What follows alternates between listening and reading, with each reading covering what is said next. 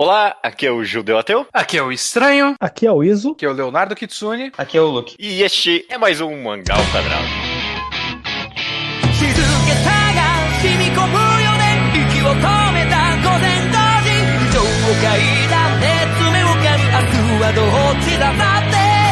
Maravilha, todo mundo, sejam bem-vindos ao episódio 241 se eu não me engano, do Mangá ao Quadrado. Tudo bem com vocês? Tudo bem? Tudo bem? Olá, olá. A gente tá aqui pro um dos quadros menos pedidos pelas pessoas. Eu acho que a gente fez dois programas, ninguém falou, nossa, façam mais disso. Mas a gente tá aqui fazendo, que é o. Falaram uma Eu- vez ou outra. Alguém É. pediu? Eu não sei. Mas a gente tá aqui pra fazer o Tribunal, o quadro no qual a gente coloca em julgamento um certo mangá. Como todo mundo já viu pelo título, dessa vez vai ser O Povo contra Boku no Hero Academia, ou My Hero Academia, ou. Acho que só Macadamia. tem esses dois. Ou Macadamia. Macadamia. Né? Macadâmia, sim, definitivamente. Banha. Eu queria só fazer um comentário que o Judeu falou que ninguém pediu, mas alguém veio. No, no dia que a gente combinou esse podcast, alguém veio no meu Curious Cat e falou: Judeu já te mandou o pitch de tribunal O Povo contra Boku no Hero Fit Kitsune. Se não, fica aí a sugestão. Foi exatamente. Parabéns pra você. Se não foi alguém aqui que participou desse convite. Parabéns pra você que você chutou certeiramente. É, fui eu. Bom, é só prova de que o judeu é previsível. Sim. Não, acho que quem segue o Judão no Twitter sabe que esse podcast é uma forma de diminuir os chantes diários dele reclamando de Boku no Hero, né? É, bom, esse podcast aqui vem com bagagens já, né? Porque eu acho que já é de fama geral que eu e Estranho aqui somos conhecidos críticos de Boku no Hero Academia, né? Então a gente trouxe aqui o Kitsune, que é conhecido fanboy cego de Boku no Hero Academia. Pô, você já começou, já é isso? É, não, não, o que Judeu e o Estranho são críticos, assim, super razoáveis. Sim, Isso, claro, não, não, exatamente. Exatamente. Em minha, de- em minha defesa, eu digo que eu sou hater mesmo. Eu vou dizer que se esse podcast é pra ventilar todas essas, esses rants de Twitter de vocês, também vai servir pra eu ventilar tudo que eu quero responder a esses rants de Twitter, mas eu falo, eu não vou começar a discussão agora. Aí eu não respondo nada. Ah, Ainda mais no Twitter que vai vir mais. É por isso que eu gosto de hatear Boku no Hero, porque sempre que eu comento alguma coisa, aparecem 30 pessoas juntos ali, né? Então é uma maravilha. É, e, e é, e é legal quando aparece gente que não te segue, mas de repente viu seu Twitter, seu tweet em algum momento por alguém que retweetou. E, No momento veio- mágico, né? e a pessoa vem de fato nervosa criticar. Bom, vamos falar então, vamos debater aqui. Será que Boku no Hero Academia vai passar ou não no julgamento como um mangá que hoje em dia será que ele tá bom ainda? Será que quando é que deixou de ser bom? Será que A pergunta é: continua- Boku no Hero substituiu Naruto? Bom, Tendenciosa essa pergunta. Direcionando. Eu já falei no meu vídeo, inclusive. Eu tenho um vídeo, gente, se vocês não conhecem, chama O Problema de Boku no Hero Academia. Onde eu digo que não, não tem como ele substituir. Eu digo isso, não sei se eu deixei claro. Mas não tem como ele substituir é, o Naruto. Apesar de É. claramente ele, eu não sei se pelo próprio autor, se pela Jump, ou se por apenas circunstâncias, ele meio que é o, o substituto de Naruto, mas até por ele ser o substituto de Naruto, ele não vai substituir Naruto. Porque o, o fã do Naruto vai olhar pro Boku no Hero e falar, mas não é Naruto! E aí não, não tem como. Acabou. A semelhança dele com o Naruto, eu acho que enaltecem Naruto. Mas uma coisa pra mim, se você gosta de Boku no Hero, devia ler o grande Boku no Hero do passado. Aí você pensa, caralho, Naruto. Naruto laranja, né? Naruto Laranja. Bom, vamos lá então. É, nesse tipo de programa, a gente, eu normalmente gosto de começar com cada um dando um pouquinho do seu passado e tipo, um, um resumo bem breve do que acha do mangá hoje em dia. Então, vou dar aqui pra começar com você, estranho, companheiro meu aqui de podcast. Que, que- Vai começar pelo extremo de baixo e vai subindo. é isso. Eu não sei, vamos ver. Não, eu tô, eu tô brincando. Na verdade, assim, eu, eu, leio Boku no Hero desde que começou a sair. Eu, eu- na verdade, eu, eu leio obras desse autor desde que ele começou a publicar. Eu comecei a acompanhar a Jump mais ou menos na época que ele lançou o Makadoc Zou. E eu acompanhei ele desde então, por isso, por barragem, naquele. Sensei no Buji e aí depois por Boku no Hero. E esse cara, ele sempre me, me, me prendeu como alguém que queria muito fazer um, um shonen da hora, mas ele, ele parava no design. Tipo, ele fazia um design muito da hora e ele não conseguia além disso. Aham. É, nos primeiros dois mangás dele, ele fez isso e não foi sucesso. E aí, em Boku no Hero, ele fez isso e acabou fazendo sucesso. E com o tempo, até admito, ele, ele aprendeu a fazer um, um Battle Shonen ao longo do mangá, porque no começo também não manjava tanto aqui, não. Mas eu, a minha opinião de Boku no Hero é que eu nun- nunca me empolgou. Eu acho que surgiu um ressentimento de eu não me sentir empolgado enquanto todo mundo se empolgava pra caralho. Aí eu ficava meio, caramba, meu, eu não tô entendendo por que, que tá todo mundo empolgado. Eu- aquela revolta de, de hipster, de não é tão boa assim, que é um- uma frase que eu não pretendo usar aqui, porque isso é subjetivo pra caralho. Mas eu- historicamente eu desgostei, e eu acho que por eu desgostar, eu não consigo gostar agora, porque eu desgostei tanto que aí virou um ciclo de retroalimentação de ódio, sabe? Tá, não tem como voltar mais. Não tem mais, não tem mais. Embora eu tenha, eu tenha momentos que eu, que eu tenha gostado de, de acompanhar personagens específicos, passagens específicas, acontecimentos específicos, mas overall eu, eu gosto, eu, eu não gosto de Boku no Hero. Eu acho no máximo ok pra mim. É, você, Luke, como é que tá a sua opinião hoje em Ah. dia de Boku no Hero? Qual foi sua história pra chegar nele? Eu não lembro quando que eu comecei a ler. Tipo, tava no começo do mangá. Ele ainda não era Boku no Hero como é hoje, mas acho que desde o começo, aquele público que acompanha Jump, sabe, ficou empolgado com Boku no Hero, que parecia uma coisa meio diferente, né? Nossa, um Show de heróis. Uhum. Então ele sempre ganha uma popularidadezinha ocidental logo de cara. Aí eu comecei a ler meio por causa disso. Parei meio cedo, acho que tava 20, 30 capítulos, porque não me empolgou muito de fato. E eu Achei que ele entrou meio logo no marco que eu já deveria estar empolgado. Eu pensei, eh. aí eu deixei pra lá. Aí eventualmente já tava muito pra frente. Eu- mas eu sempre quis voltar, porque eu não nunca achei ruim nem nada. E aí foi algum momento que estavam pessoas. Amigas começando a ler junto, acho que o Wiz, inclusive, tava partindo pra chegar nos atuais. Eu pensei, bom, se não for agora, não é nunca. Aí eu dei uma maratonada pra alcançar os atuais e poder participar das discussões. Eu tenho um azar, porque eu acho que eu cheguei nos atuais quando o Boku no Hero tá na parte que eu mais odiei do mangá inteiro. Então, Fica até difícil pra mim, porque que foi aquele arco da luta da classe A com a classe B que teve agora. Mas, tipo, eu gostei do mangá de forma competente. Era um mangá decente. Até. Só que ele tá há tanto tempo na minha experiência de acompanhar Boku no Hero como eu não gostando que fica até difícil esquecer disso. Ah, tá ok. não, fica Você, até tipo, difícil lembrar disso. cara. você gostou enquanto você tava lendo, mas acompanhando agora tá um pouquinho frustrante. Sim. Mas Ok. esse arco novo até tem algum potencial, então vamos ver isso aí. É só que realmente foi um arco muito ruim que eu, que eu cheguei. Esse arco é ruim mesmo, viu? Nossa senhora.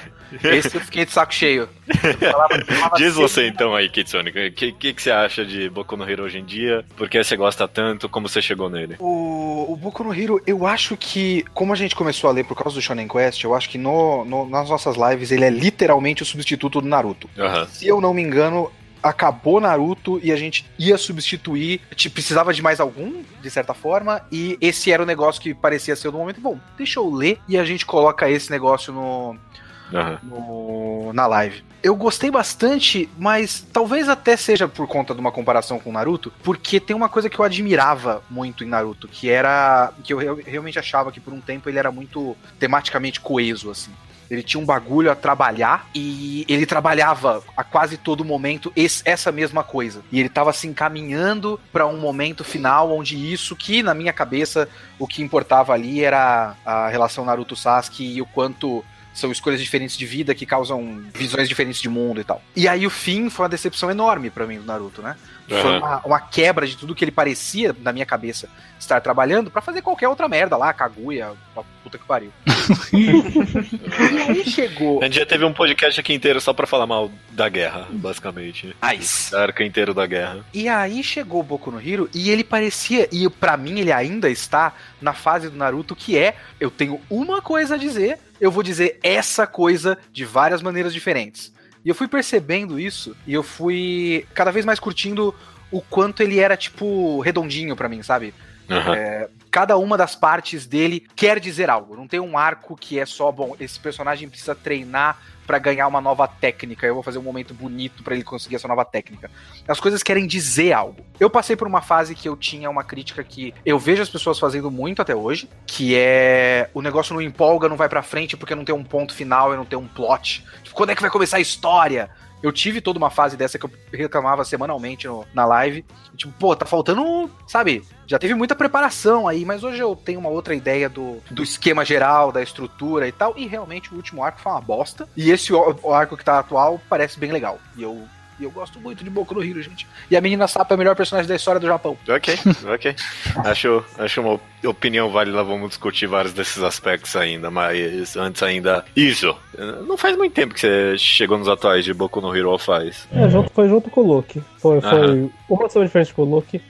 Só que o Boku no Hero é que eu ne- nem lembro quando eu vi falar na internet, esse Shonen é bom, Shonen bom. Peguei pra ler, cheguei no Steam e pensei, é legal, mas foda-se. Tô sem saco, olha que mangá chato. Uhum. Aí, por algum motivo que eu já esqueci, algum anime me convenceu a assinar o Crunchyroll por preguiça de caçar fansub. E já que eu tinha Crunchyroll, eu pensei, eu devia usar isso com mais animes, né? Porque caralho, paguei? É que nem quando você assina Netflix, você acha que tem que ver 20 séries agora. Aí fui ver Boku no Hero do Crunchyroll pra usar minha conta. E aí tudo que eu achei chato, eu pensei, chato caralho, isso aqui é muito foda, maravilhoso, empolgante. Eu tô lacrimejando, que é o motivo pelo qual até hoje eu defendo que o anime é melhor que o mangá. Tem várias cenas do mangá que parecem maçantes, no anime nenhuma cena é maçante. E eu, eu vou advogar isso, nenhuma. É tudo lindo e tudo épico. É uma boa adaptação, eu tendo a concordar com isso também. Eu, eu quero, quero fazer a inserção aí que eu tava. Que eu tava revendo. Eu tava lendo ali a Wikipédia pra, pra lembrar de alguns arcos do começo. E aí eu vi que tinha. Logo no começo tem uma luta do, do Deku contra o. O Carenta Explosão, o Bakugou. Aham. Que, que é um torneio. Que é ele e a menina que flutua lá, o Chaco, e o. Sim. Contra o Ida e Contra o Bakugou e o Ida. o. E eu não lembrava disso. Aí eu falei, ah, nossa. Não, não, ao contrário. mas- É ele, o Bakugou contra o Ida e a Ocha. Não, não, não é. É ele Ah. contra o Bakugou e o Ida e contra o Chaco. Enfim, não importa. O importante é que eu não lembrava de que isso existia. Eu falei, deixa eu procurar aqui algum vídeo pra eu ver rapidinho, tipo um resumo. E aí eu achei de fato um AMV. Parabéns pra quem ainda tá produzindo isso. Era com Link biológica funciona no Brasil ainda. Qual Funciona música muito. do Linkin Park usaram? Não, não foi, não era do Linkin Park. Eu não lembro a música, mas não era. Decepcionante. Mas aí eu vi essa cena de luta e falei assim: essa luta não era assim no, no mangá? Tipo, Não era tão emocionante assim. Tipo, cheio de estilo, de, de movimentação e dinamismo. Eu falei, não, o mangá não era assim, não é possível. Então eu acho que é bem possível que o anime deu, tipo, uma cara muito mais legal de ação que o mangá, a certas vezes, mas nem sempre. Ele definitivamente dá. E é isso, eu cheguei aos atuais do anime e aí você tem que fazer essa ação. Eu quero seguir o mangá até o fim, eu quero acompanhar pelo anime. E aí eu fui pro mangá. E gostei, gostei. E agora que eu perdi essa resistência inicial, que eu pensei, ok, eu tô empolgado com isso, achei muito mais fácil relevar todos os defeitos do mangá. E eu, eu gosto muito de Boku no Hero, me divirto mesmo. Apesar de, dos pesares, né? Tem, tem pontos baixos.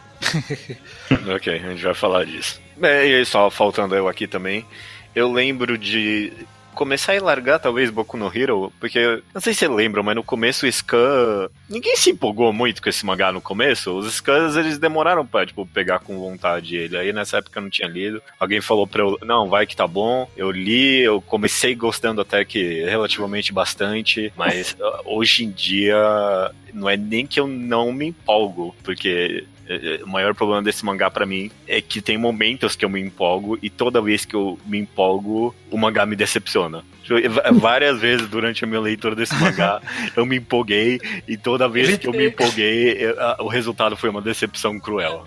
Ele trabalha diminuindo sua expectativa por um longo tempo, aí quando começa a subir, você fala, porra, agora sim, caralho! E aí que começa a diminuir de novo a expectativa. É. Minha maior crítica pra esse mangá é a falta de coragem do autor, mas a gente vai, a gente vai comentar isso. Hoje em dia eu, eu odeio, eu odeio esse mangá. Eu, eu leio por hate reading. Rapaz, É, é, bom, eu tô sendo injusto. Tem, tem coisas que eu gosto dele. Tipo, quando tem essas coisas é que eu falo, pô, o mangá podia ser só isso. Mas é, vamos, vamos comentar geralzão agora. Vou até, antes da gente começar no geralzão, é, é uma grande surpresa eu para mim ouvir o, alguém dizer que odeia Boku no Hero, porque eu acho ele tão inofensivo que eu sempre É, achei que, é. que, o, que as reações mais possíveis com ele é tipo gostar muito ou ser completamente indiferente. Eu não sabia que dava pra odiar Boku no Hero, a não, ser dá, dá. É, que- é que tem um pacote de, de fandom aí, incluso, vai, Judeu. Fala isso que eu a ia falar, a, a- a não ser por conta de fandom, que aí Não, não, não, não é por tem isso. questões. Não, não, não, eu não, não sou tão mesquinho assim, não. Eu, eu, tipo, eu, de verdade, hoje em dia, tipo, eu, eu leio. Não é sei lá, não é que eu odeio, mas eu sinto muita raiva lendo esse mangá. Porque É. tipo, em vários momentos eu.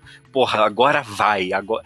Eu, eu- eu Ah. prometi a mim mesmo que eu não ia comparar esse mangá com Fairy Tail em nenhum momento. Mas, tipo, é é o mesmo feeling que eu tive em Fairy Tail quando Ah, teve não. aquele time skip não time skip. Que, tipo. ah, não. Eu pensei que, não, agora vai. Esse mangá agora vai ficar muito bom. E, tipo, no capítulo Ah. seguinte, esse mangá me decepciona. Eu acho que com o Fairy Tail, o erro foi você já ainda ter com esperança com o mangá naquela época. o É, erro- mas é o meu erro ainda ter esperança com Boku no Hero até hoje. É. também o o oposto do que o Kutsuna acabou de falar do Boku no Hero, que eu acho que é um dos mangás mais odiáveis que eu já li. É tão fácil odiar esse mangá.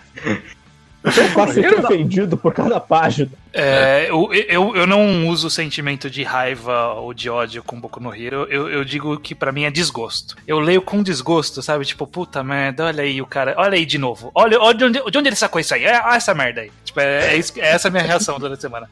Vamos lá, então. Esse, esse podcast não tem muita estrutura por, por onde a gente começa. Tem algumas perguntas gerais que eu queria fazer e a gente tenta respondê-las aqui. Posso, É, posso propor uma, um ponto de partida? Pode falar. Vamos fazer um denominador comum de onde Boku no Hero falha? Só pra gente saber o que todo mundo odeia aqui em Boku no Hero? Pra gente saber onde a gente discorda. Porque alguém. Todo mundo não gosta de alguma coisa de Boku no Hero, eu imagino. Sim. Sim. Então eu acho que, acho que é justo. eu, eu acho mais fácil começar pelo bom, talvez. Pode ser Ah. também, pode ser também. Eu- eu- porque esse, na verdade, eu acho o denominador comum é o bom desse mangá, que eu acho que é inegável. Acho que todo mundo vai concordar que é personagens. Esse cara sabe fazer personagens, principalmente os secundários e periféricos, né? Eu acho que é mais Mas que os, acho que é mais do que só os personagens em si. Eu gosto muito da atmosfera de interação dos personagens quando ele tem esses momentos mais, tipo, escolinha de herói deles. Ele Uhum. consegue dar uma identidade, vender essa relação que eles são parte de uma classe. Eu acho, então, eu acho que ele, ele é muito bom de criar a sensação de que eles têm uma vida fora do plot, né? Uhum. Tipo, eles, eles estão. Agora, por exemplo, eles estão naquela porra daquele dormitório lá. Então, você sabe que eles conversam um com o outro, que eles têm piadas internas, que eles têm círculos de amizade porque eles são crianças, então eles têm pequenas panelinhas e tal. Então você, você vê isso, sabe? Uhum. E você vê o comportamento deles em certas cenas aqui e ali, e aí mais pra frente ele resgata um personagem e meio que explica a forma. Devia fazer mais, inclusive. Mas explica a forma que ele age de acordo com isso ou aquilo que aconteceu na vida dele, coisas que ele acredita e tal. Ele realmente sabe criar personagem com um, um bom nível de humanidade, assim. E Inter-relações únicas também entre personagens, sabe? Tipo, né, sempre que dois personagens específicos interagem um com o outro, dois secundários, alguma coisa assim, é uma relação única, porque aqueles dois personagens se comunicam um contra o outro de forma única, sabe? Me faz lembrar de Lúcifer e Martelo, sabe? O mesmo feeling daqueles in- intra-relações únicas entre personagens. Eu gosto bastante disso. Que ele constrói de forma bem gradual, eu acho, e, que, e- e sutil até, porque é, alguns. Isso eu tô pensando principalmente na, na relação da própria sala. Que existem alguns alunos ali que você vê eles se aproximando ao, pouco- ao longo do tempo, e aí quando eles são muito amigos de uma hora pra outra, não é de uma hora pra outra, na verdade foi gradual, sabe? O exemplo Sim, sim. acho que mais claro é o, o Bakugou com aquele carinha que O endurece. lá. Kirishima, é. Kirishima. Kirishima. Esse é, esse é um exemplo que é, começou no meio aleatório, e aí você vê que as personalidades batiam e eles foram congru- convergindo numa mesma direção até se tornarem amigos e resultar num arco de resgate, etc. Não, aquela cena lá do arco do resgate, pra mim foi o maior payoff do mangá inteiro pra esse tipo de dinâmica que ele criou. Porque quando os caras falam, não, esse cara é amigo meu, eu, calma aí, é. E aí, tipo, o mangá lembra, não, ah, realmente ele é, né? Tipo, o mangá construiu pra isso, ele tem razão. Eu gosto bastante. É, tem esses detalhezinhos, tipo, quando de personalidade colocada nesses momentos que eu gosto, eu simpatizo que eu acho que cada personagem realmente tem essa. coisas inúteis de person... Tem aquele capítulo lá no meio do mangá que eles mostram o quarto de cada um dos personagens, sabe? Ah, Essa- É, essa uma- tour. um dos momentos preferidos meus do, de tudo. Depois que eu vi, sei lá, três vezes por conta de mangá e anime, virou um dos momentos preferidos meus, assim, de todos. É muito bom mesmo. Sim, é uma das minhas partes favoritas de Boku no Hero, porque você vê que o autor se preocupou em dar esses toques de personalidade em cada um, em como cada pessoa interage com sua própria, seu próprio espaço. Um Sim. momento que é um momento muito bobo, mas é um dos momentos que eu mais gosto, que é o momento que eles acham uma, uma espécie de um símbolo, naquele quarto, no quarto do Tokoyami, que é o maluco que é o corvo lá. Um símbolozinho que é tipo, um, sei lá, uma espadinha e tal, parece um símbolo todo es- esquisito. Aí alguém olha e fala, nossa, tem esse, eu, eu comprei esse chaveiro no centro da cidade. O, o moleque quer fazer uma pose de Dark, porque o poder dele é escuridão e o cara é quatro. Ele é um adolescente, ele não é Dark, ele é só um corvo com Uhum. poder de sombra. Sabe? Ele é um gótico. isso, ele é um, Um gótico. gótico. fazendo cosplay de alguém que tem uma escuridão no seu coração, mas ele é um moleque normal. E ele coloca esse detalhezinho assim numa coisa bem pequenininha, é um momento que eu acho genial. Inclusive, eu vou continuar levantando aqui, então, por enquanto, coisa que eu gosto desse mangá. E você mencionou o Garoto Corvo, e pra mim ele entra numa coisa que eu adoro nesse mangá, que é poderes. Porque, no Ok. geral, esse cara. Oi, oi? O que, que você Não, tá rindo? então, É porque isso vai ser uma faca de dois gumes. É, Vamos é, chegar lá. com calma lá. Mas, no geral, eu adoro a criatividade que esse autor tem pra fazer poderes. Pra mim, o exemplo máximo é a menina que o poder dela é fone de ouvido. Vai se fuder, mano. Isso é que verdade. ideia. Que ideia. Por outro lado, tem um cara que poderes. literalmente o poder dele é ter um rabo. Então, né? Eu quero falar bem dos poderes. Uma coisa que eu acho muito verossímil, que quando você vê man mangá, principalmente shonen, você tem problema com o poder overpower. E aí você tem a contrabalança, que é mais ah, o poder é uma faca de dois gumes, ou o poder tem um defeito. Especialmente Hunter x Hunter, que até transformou isso no plot dos poderes, Sim. tem que ter uma puta limitação ao poder. Boku no Hero tem uma limitação, e qual a sua limitação é? Mas se fizer muito, machuca. Eu acho isso uma ótima limitação, porque isso parece tão real. Ah, uma pessoa normal tem um puta soco. É, mas se ela socar mil pessoas, dói a mão. Então não pode. É, é, é, essa- não sei, não sei. não- ok, prossiga. É, raciocínio. Não, eu, eu- tô contigo, eu tô contigo nessa, Iso. Tanto que. Se ele usar muito raio, ele fica tonto. Cara, o Mineta, se ele puxar muita bolinha, o cabeça sangra. É, pra mim isso parece tão real, parece tão palpável. Não, é, é até incrivelmente consistente isso, porque eu lembro que tinha o arco de treinamento lá, com aquele vilão, vilão muscular que foi uma merda. Mas é, eu lembro que a justi tipo, o treinamento deles é usa os poderes de vocês, porque é basicamente que nem vocês. Vocês estão, tipo, basicamente rasgando os músculos, né? Tipo, usa, usa de monte aí, é isso que vocês têm que fazer agora. Usa de monte, porque vai voltar a crescer mais forte. É, concordo com essa ideia. É, o que eu achava que o Wiz ia falar, na verdade, é que não há um, um equilíbrio claro entre, entre os poderes, no sentido de que, ah, com esforço todo mundo pode ser tão bom quanto os outros. Porque eh, não tem isso em Boku no Hero, né? Literalmente, É, o cara do rabo não tem como ele ser tão bom quanto o Gelo e Fogo lá. É, até Tem, porque tipo, Não, mas aí obviamente você- não tem. Você entra aí, por exemplo, com o Mirio, né? O Lemir. É, É, é. um cara que tem o poder mais ou menos ok, porém um pouco merda, e o cara transforma numa arma foda. E ele é tipo o maior talento da escola, e os caras é a quatro. Então. Sim, sim, mas existe- também tem Mas poderes o que cara são do rabo não ia naturalmente melhores que outros. Tem, tem Inclusive, é um plot point. É, é isso o que eu. Todoroki, ele foi feito só pra ter o poder dele. É, O cara não amava a mãe do Todoroki. Ele achou uma mulher que ia ter um filho mesclando Sei. os poderes mais foda. Fora que ele trabalha essas coisas também um pouco tematicamente, assim, porque como ele tá pensando nisso como sociedade, ele tá pegando, tipo.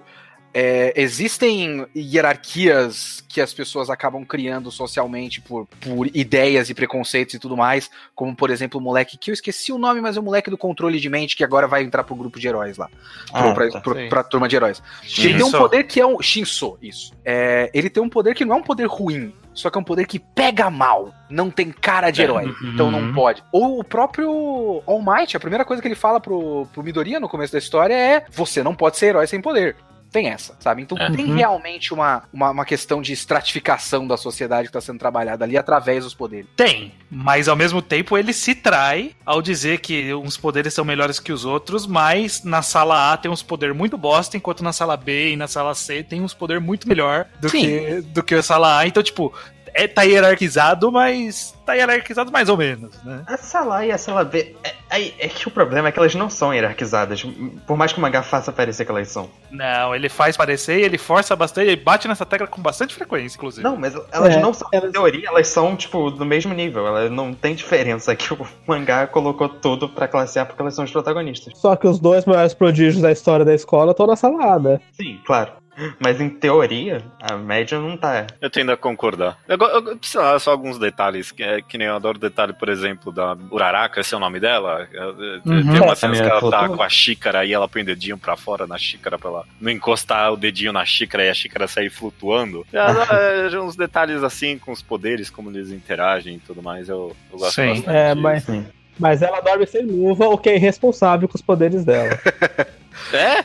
É? É. Isso é muito bom. O Boku no Hero ele, ele acerta em muita coisa pequenininha e acerta em muita coisa ampla e grande e às vezes ele derrapa no, no meio, sabe? É. Eu, Uhum. eu realmente acho que ele é muito bom em, pelo menos, trabalhar a- as ideias do mundo dos heróis, acho que mundo das maravilhas que eles chamam. É como, Extraordinário. do mundo extraordinário. É como, como sociedade num sentido amplo, assim. E também, mais ou menos, conseguem passar a ideia, por exemplo, quando o All Might é, acaba e muda muito. Ou acaba, ele se aposenta, né? E muitas coisas mudam e a gente vê umas mudanças palpáveis na maneira como ah, algumas instituições pensam e tudo mais. Mas, por exemplo, faltou mostrar no, no, no chão o que mudou na vida das pessoas em sociedade. Realmente fez diferença na vida das pessoas? Não mostrou Uhum. tão bem assim. Sabe é, aquele momento do terceiro Batman? A comparação idiota que eu vou fazer. que o Bane toma tudo e é tipo a total anarquia tomou conta de Gotham, mas as ruas estão completamente limpas. Uhum. Então mudou mesmo Sim. a vida das pessoas? Não sei. Então falta um, um- um afinamento nas coisas assim. Mas eu acho que ele consegue acertar nessas duas pontas, mas ele derrapa em certos pontos. Eu queria só fechar o negócio dos poderes, porque eh, funciona num gancho de uma das minhas críticas, inclusive. Que assim, É, eu já imagino. eu gosto, eu gosto de design do personagem. Isso ele fazia bem desde o do mangá do, do zoológico dele, que Sim. inclusive o mangá se sustentava apenas em design de personagem, não tinha mais nada na- lá. É, e ele tem ideias boas de poderes que, que são. ah, São criativos os poderes. Os poderes São. são. criativos. O que ele faz com os poderes varia num range inacreditável, de, de muito bem bolado para um, meu Deus, você tá fazendo isso mesmo como um protagonista da história, sabe? Porque ele sabe fazer o poder. Ele sabe fazer o então, ele sabe fazer o poder, ele não sabe fazer golpes pros poderes. sabe? Isso é verdade. Então, ele, ele é um, ele é um cara do Battle Shonen que ele, que, ele, que ele é bom de conceito. Ele não é bom de fazer a evolução desse conceito. não- Por quê? Vou, vou falar do protagonista depois, mas, sei lá, o cara do rabo não tem nada diferente, o cara do laser da barriga não tem nada diferente. É, tipo, tem, tem umas variações muito merda. O cara do gelo do fogo, o que ele faz? Muito gelo ou muito fogo. Ele não tem, tipo, uma técnica diferente. O cara da explosão, ele faz uma explosão grande, uma explosão pra um lado, explosão pro outro. Tipo, não tem, sabe, não- falta, falta um pouco de criatividade de como usar esses poderes. Ele faz É, às ok. vezes. Às É vezes ele faz. O cara do. Um que eu gosto bastante da ideia e que ele usa muito bem é o cara que, que, que ele ganha o poder comendo. Ele come as coisas e ganha o poder dos itens que ele come.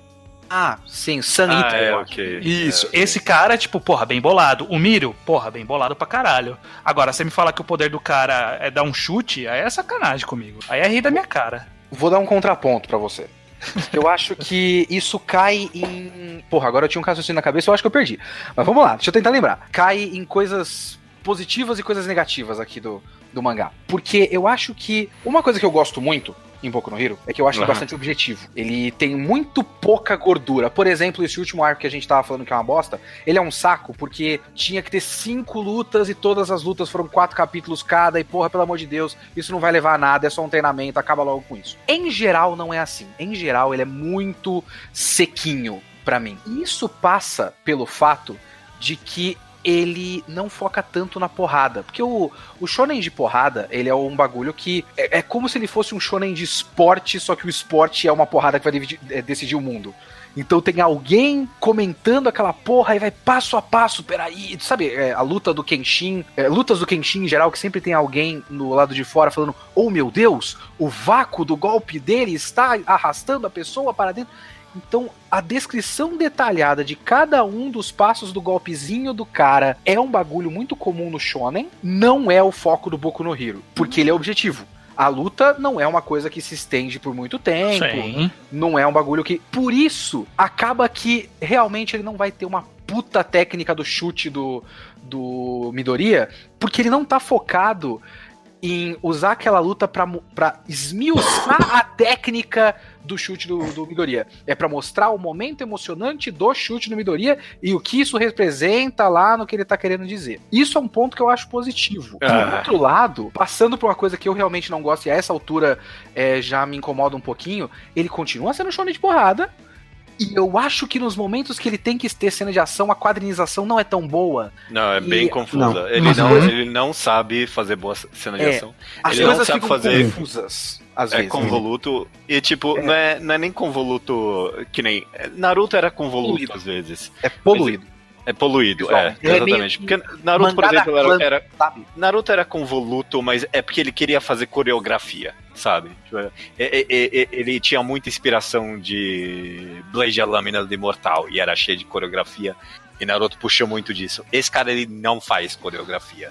Não. É, é, é, é quadro grande, é quadro vertical, enorme, de uma página inteira, e é- não sabe pra onde ele quer ir. É, Isso que o anime melhora, É. por exemplo, aquela luta do, É, do Midoriya é. com o Bakugou na última temporada, que foi, tipo, maravilhosa. E É. porque os caras investiram um tempo ali pra fazer uma puta coreografia de, de, de luta, com animação bem feita e tal. O mangá falha nesses quesitos. É, e eu só queria acrescentar que ele, ele simplifica na hora das lutas, ele não faz tanto aqueles grandes momentos de explicação, mas ele não larga a mão de alguns tropos pra tentar justificar que ele tá fazendo isso, como dar nome pra golpes, mas eu duvido que vocês vão conseguir me explicar qual que é a diferença do Detroit Smash pro Delaware Smash. Não faço a mínima ideia. Tipo, ni- ninguém vai conseguir falar isso aqui Eu pra não mim. sei diferenciar nenhum golpe do All Might, exceto o United States of Smash. Então, mas aí que tá. Sim, você está certo.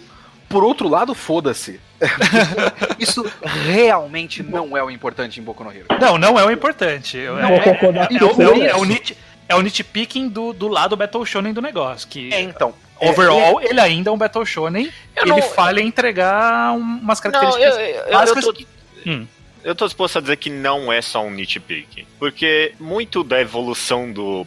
Minha maior crítica a poderes em geral e a, a cenas de ação nesse mangá estão direcionadas ao protagonista. Que se eu comentei antes que todo mundo ali tinha poderes criativos da hora e tal. O poder do cara é dar soco, né? Oi?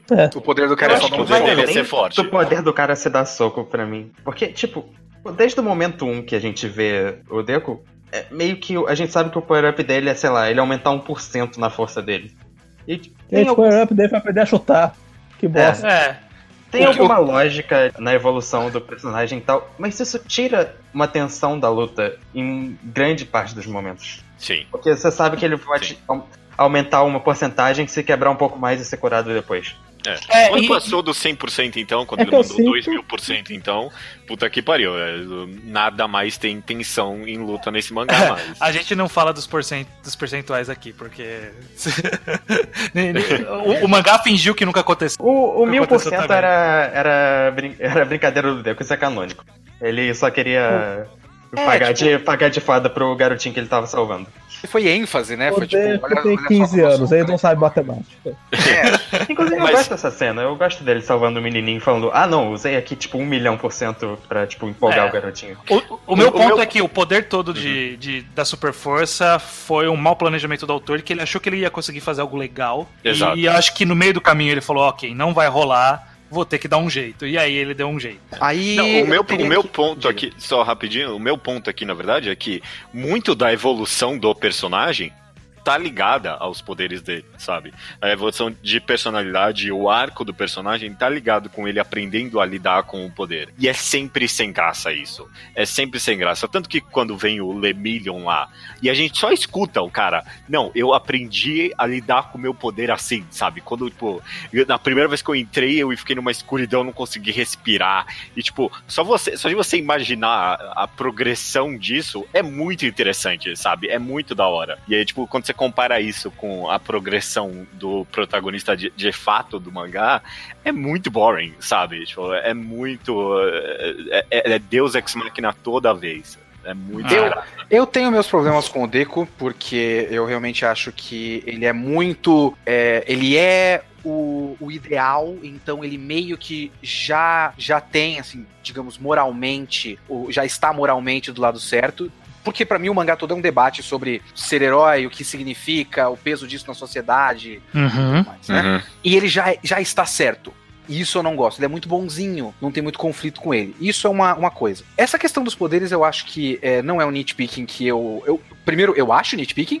e eu não acho tão válido levantar, porque eu acho que o que ele representa. E aí eu vou ter que entrar num overanalyzing de fanboy, eu peço perdão. Uhum. É, o que ele representa vale mais do que o funcionamento prático dele, porque realmente o funcionamento não é, não é exatamente essa parte do shonen que ele tá tão interessado assim no, no Boku no Hero. Porque eu acho que realmente tem aquela coisa do ele recebeu um fardo muito grande e ele literalmente não aguenta o fardo muito grande. E ele vai cada vez mais conseguindo lidar com esse fardo na forma de ele ir pontuando a porcentagem do fardo que ele consegue aguentar. E ao longo do tempo ele vai refletindo vendo outros lados. O Lemillion representa alguma coisa pra ele, o Shigaraki representa outra coisa pra ele, tem esses contrastes do que ele acha que é certo, do que ele vê um outro lado que não está sendo, é, do que ele não tinha pensado sobre isso, o momento que ele fala com o Shinso lá na luta, por exemplo, que ele percebe o próprio privilégio. É, tem esses detalhes eu acho mais importantes do que o nitpicking do, do funcionamento do porcentagem do poder dele. Não, é.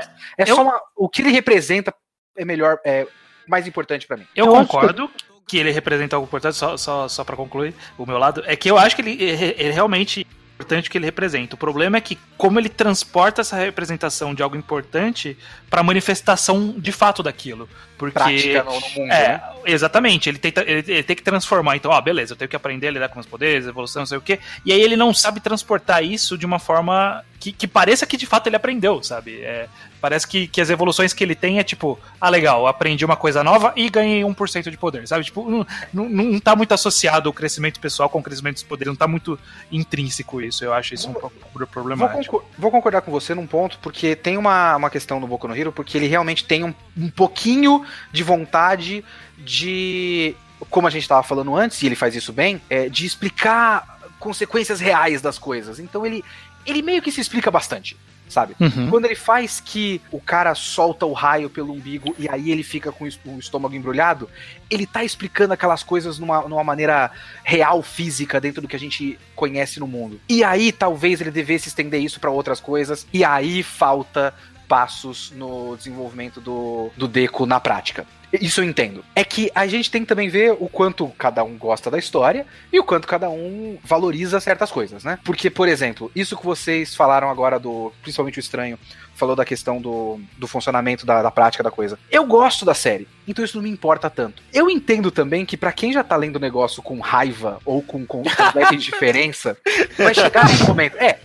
Eu entendo, porque eu tenho isso com um monte de coisa. Por exemplo, com o Shingeki no. Kyojin. Isso acontece comigo o tempo todo. Alguma coisa vai ser trabalhada que pode ser positivo, que alguém como eu, por exemplo, fanboy do Boku no Hero, vai se ver como positivo, e você vai olhar pra esse negócio e falar, tá bom, já entendi, herói, vilão, foda-se, caralho. Eu entendo a reação. Sabe? Então tem um pouco de o quanto você dá importância pra certas coisas. Eu dou importância pra isso, É porque que- eu gosto pra caralho. Ten- Tendo a concordar com o Kitsune, eu acho que essa parte não tem que ter essa tradução tão prática assim. Tá, as porcentagens são zoadas, mas pra mim é, é tão fácil de relevar isso dentro do próprio gênero. O desenvolvimento do Deco eu acho que é muito mais importante, muito mais. Que eu tenho lá minhas dúvidas o quanto ele desenvolve também, mas segue, segue o jogo. É que sei lá, pra mim. é- é- eu, eu, eu vou ser honesto aqui. O, o, argumento que tá vindo no meu coração agora é que, tipo, ação e, e poderes não é relevante pra um Battle Shonen, sabe? Sim, é um é. Battle Shonen no final das contas. Eu, eu, Ah. eu, eu- eu não acho esse um bom argumento. É, Porque, né, vai se fuder, né? Battle Shonen faz é o que que quiser, cara. de ação tem peso dramático. E o peso dramático faz essa gestão vingar. O grande exemplo é o 2000% já citado, que é o Deku do de Molequinho. Eu acho uma das cenas que eu mais gostei no mangá. Uhum. Então foda-se se ele falou uma porcentagem burra. Porque a cena foi uma cena de ação e foi uma cena ótima. É como eu vejo. É porque o, o próprio mangá, pra mim, dá tipo, atenção demais a poderes e as cenas de ação. E a- o desenvolvimento do personagem é, é- é- é duas páginas de 18 por capítulo, sabe? O resto é de fato ação, é de fato tudo mais. É, Eu não, eu não vejo dessa maneira, eu realmente não vejo que ele dá ênfase, principalmente comparando com outros shonens que você pega, eu vou usar um exemplo idiota, desculpa, mas você pega um Bleach, É, e não, é, pega uma, uma luta, e essa luta vai durar não, realmente. 7, 8 capítulos. A ênfase Eu não tô aqui é pra colocar- defender que Boku no Hero é pior que Bleach, não. Não, claro. eu sei. É, Mas eu- Se alguém aqui quer ó, falar bem de Bleach, fala agora e já briga agora. é, é o meu mangá preferido, ok? É, mas você compara com, sei lá, o próprio. Falaram mais cedo sobre Fairy Tail, por exemplo. Hum. Fairy Tail é um bagulho que só você tem. Prepara um arco e tem três capítulos de preparação do conceito do arco, posiciona os personagens num lugar, eles lutam e aí o arco, o arco fecha com uma luta que importa. O meio não importa. Boku no Hero realmente, eu não acho que o foco do Boku no Hero, eu nem acho que ele mal dá importância pras lutas. O que de fato é um certo problema, porque tem as lutas, e as lutas às vezes podem ser de fato decepcionantes, porque você vê esses personagens, você gosta dos poderes, você gosta dos personagens, você gosta do risco que tá acontecendo ali, você tá interessado no objetivo final daquele arco, e aí, óbvio que a maneira como eles vão resolver isso não é em jogo de carta e não é em jogo de basquete, é em luta. Então a luta tem que ser legal, às vezes a luta não é legal, e isso é decepcionante isso eu entendo. Mas eu Ok, realmente não acho ok. que é o foco. E também Seguindo não aqui, acho- entendi. Se- Seguindo aqui a metáfora E- do mangá de E eu reforço, eu reforço sempre que aí você vai no anime e a luta tá emocionante, então foda-se. Não, mas eu acho que seguindo aqui a metáfora de mangá de esporte, você tá querendo dizer pra mim que. Um exemplo qualquer aqui. Se Naruto é a Shield 21, ou, ou um Haikyuu, ou um Slam Dunk, Boku no Hero quer ser um Hikaru no Go, por exemplo. Sabe? que, tipo, Vou, vou dizer que, tipo isso. Uhum, que o, o esporte é, não importa, né? Não, é, regras whatever, ninguém liga pra isso. O importante é a inter-relação entre os personagens. É um, é um pouco do que eu acho, assim. Claro, né, dados É, as proporções. guardadas as devidas proporções, sim. É, entendo, entendo a metáfora, mas é como se Ricardo Nogô dedicasse 35 arcos sobre Go, e aí ele falava, "Ó, não é sobre Go, né, gente? Calma.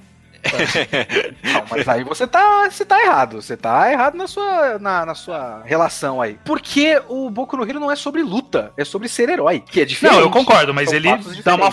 Ele dá, mas ele dá um foco muito maior em luta do que em ser em herói. Re- Bom, depende do que você tá querendo dizer por ser herói. Eu realmente acho que podia ter alguma coisa que fosse mais de, sei lá, de resgate. do tipo. Sim, eu sinto até um pouco falta disso. Na verdade, é, bom, puxa aí, Judeu, acho que você ia puxar um próximo tema. No geral, assim, já que a gente já tá falando aqui bastante do Deku, você comentou aí.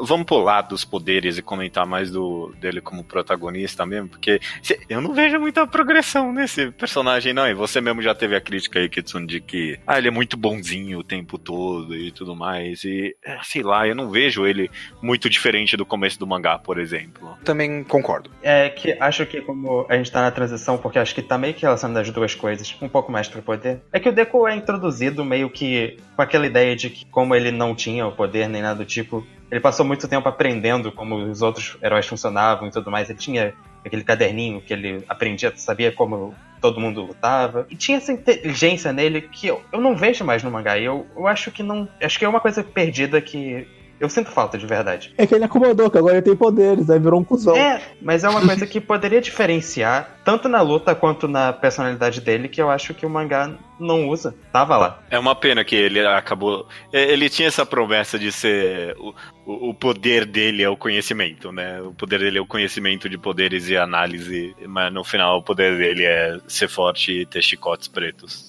de energia agora. É, o, o que eu acho que acaba acontecendo com Boku no Hero nesse sentido de, de progressão de personagem é que ele progride mais outros personagens do que os próprios, o, o, o que ele julga como principal, sabe? Isso é Ele- verdade. Ele, acaba evoluindo melhor, fa- faz arcos mais interessantes de personagens que são centrais, mas não são o foco, e aí quando chega no protagonista nem sempre se reflete tão, reflete tão bem. O, o caso recente do Shinso é um personagem que é muito mais interessante esse desenvolvimento dele do que jamais foi o desenvolvimento do- dos Deku, sei lá. É, o, o próprio Bakugou, né? Sempre interessante, sempre que tem alguma interação, ele, ele volta mudado, ele volta diferente, você tá interessado no personagem. O Bakugou, pra mim, é um, um dos, se não o melhor personagem do mangá. Inclusive. É. Essa conversa toda me, me fez perceber uma coisa que eu acho que, assim, como eu disse, o, o Deku, ele meio que já começa moralmente correto. Uhum. E pra mim, eu acho que o mangá tá sempre tentando trabalhar a questão das consequências do próprio conceito de herói, assim, de vários ângulos diferentes. E eu acho que o mangá, a obra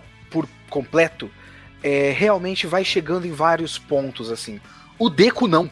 Ele, ele realmente não saiu muito do lugar, ele viu várias coisas diferentes, refletiu de maneiras diferentes, mas eu não consigo agora apontar o dedo e dizer, ah, antes ele pensava de tal maneira, agora ele pensa de outra maneira. É, então, esse- eu não sei se- o quão quero avançar ou não, mas é- isso tá ligado à minha maior crítica ao mangá, que é meio que a falta de coragem de, de fato, colocar esse protagonista em situações em que a moralidade dele é questionada, sabe? Ou que, sei lá, ou que as ações dele resultem em, em tragédias e tudo mais. Ou que mude a porra do status quo É, no definitivamente. Ele fez, ele fez isso duas vezes. Que foi o, o All Might, que mudou É. o status quo, mas mudou mais ou menos Não, daquele jeito dele. No final, não. É. E o do, e do Naitai, como que é o nome do cara lá que morreu? É. Que mudou um status quo que ele tinha acabado de criar também. Então, tipo, mudou, mas não mudou também, sabe?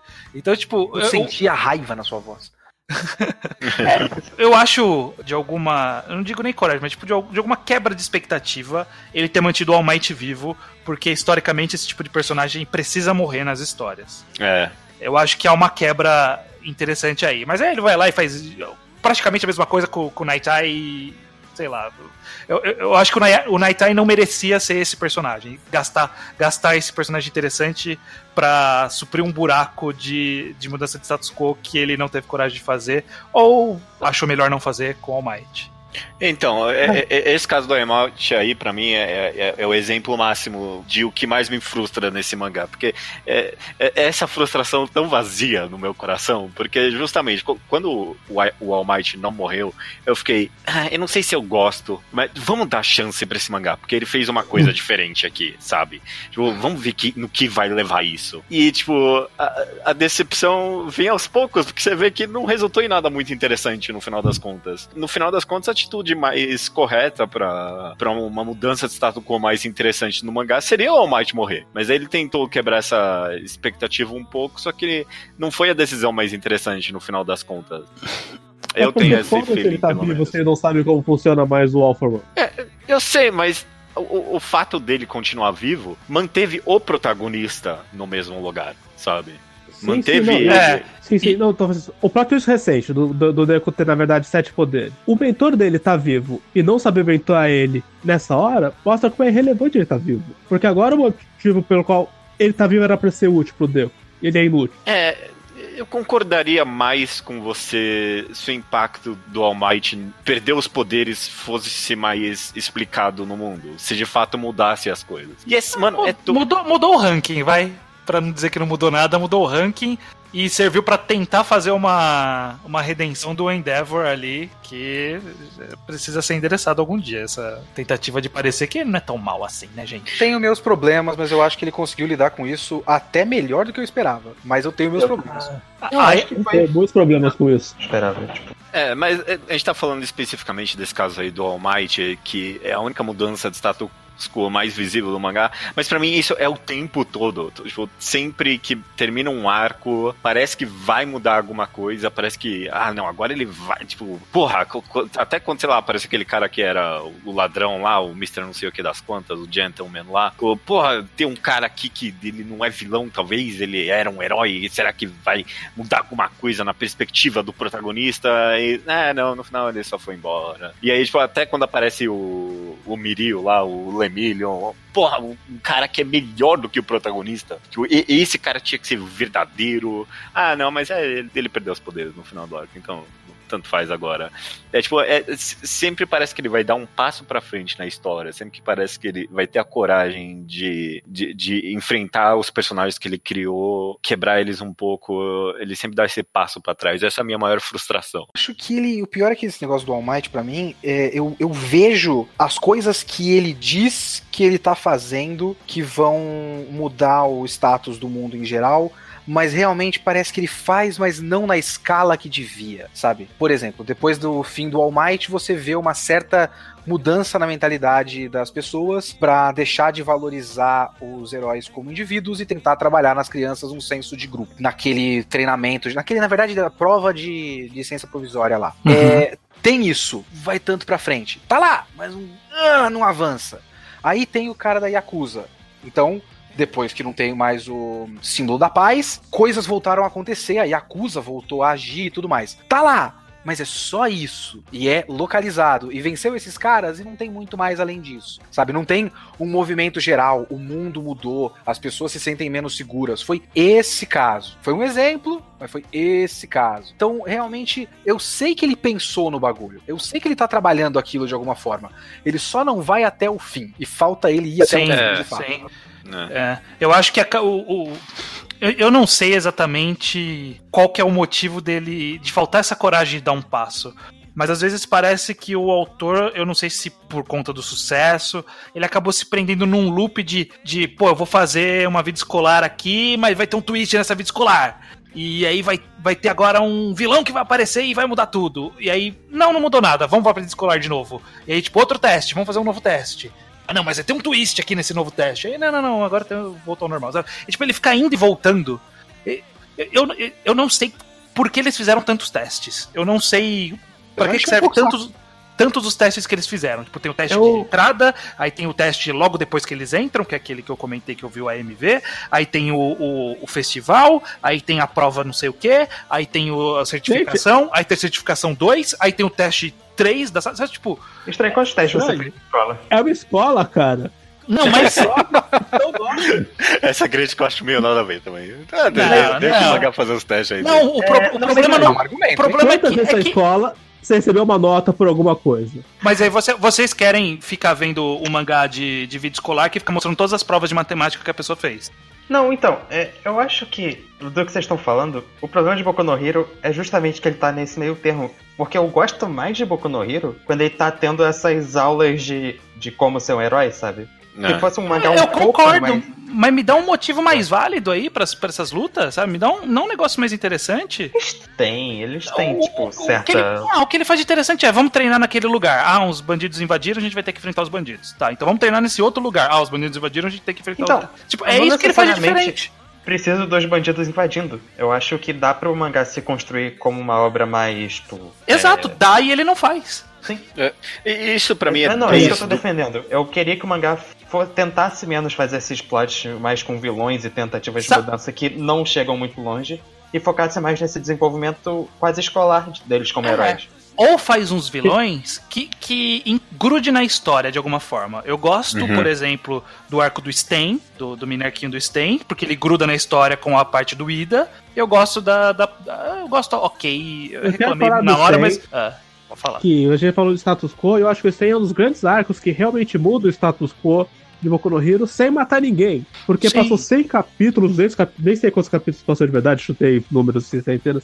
E você ainda vê o fantasma dele em todos os vilões, Uhum. se posicionando se eles são pró ou anti-Stem, porque o ataque dele mudou a mentalidade da vilania. E não vai Concordo. se mudar mais. E- mas o, o, o, problema do. Não é nem o problema do Sten, né? O problema é que ele fez isso e é interessante. E aí o Sten, ele tem, tipo, uma relação direta com o Ida. E deveria mudar o Ida. E o Ida, e o Ida, tipo, tem um arco que ele. Durante o arco ele muda e depois ele volta a ser exatamente a mesma pessoa. Mas foda-se o Ida. Mas, mas é que. Plot é- não, mas ser então, feito. É do, é do pacote de evolução de personagem que a gente pede, sabe? Isso.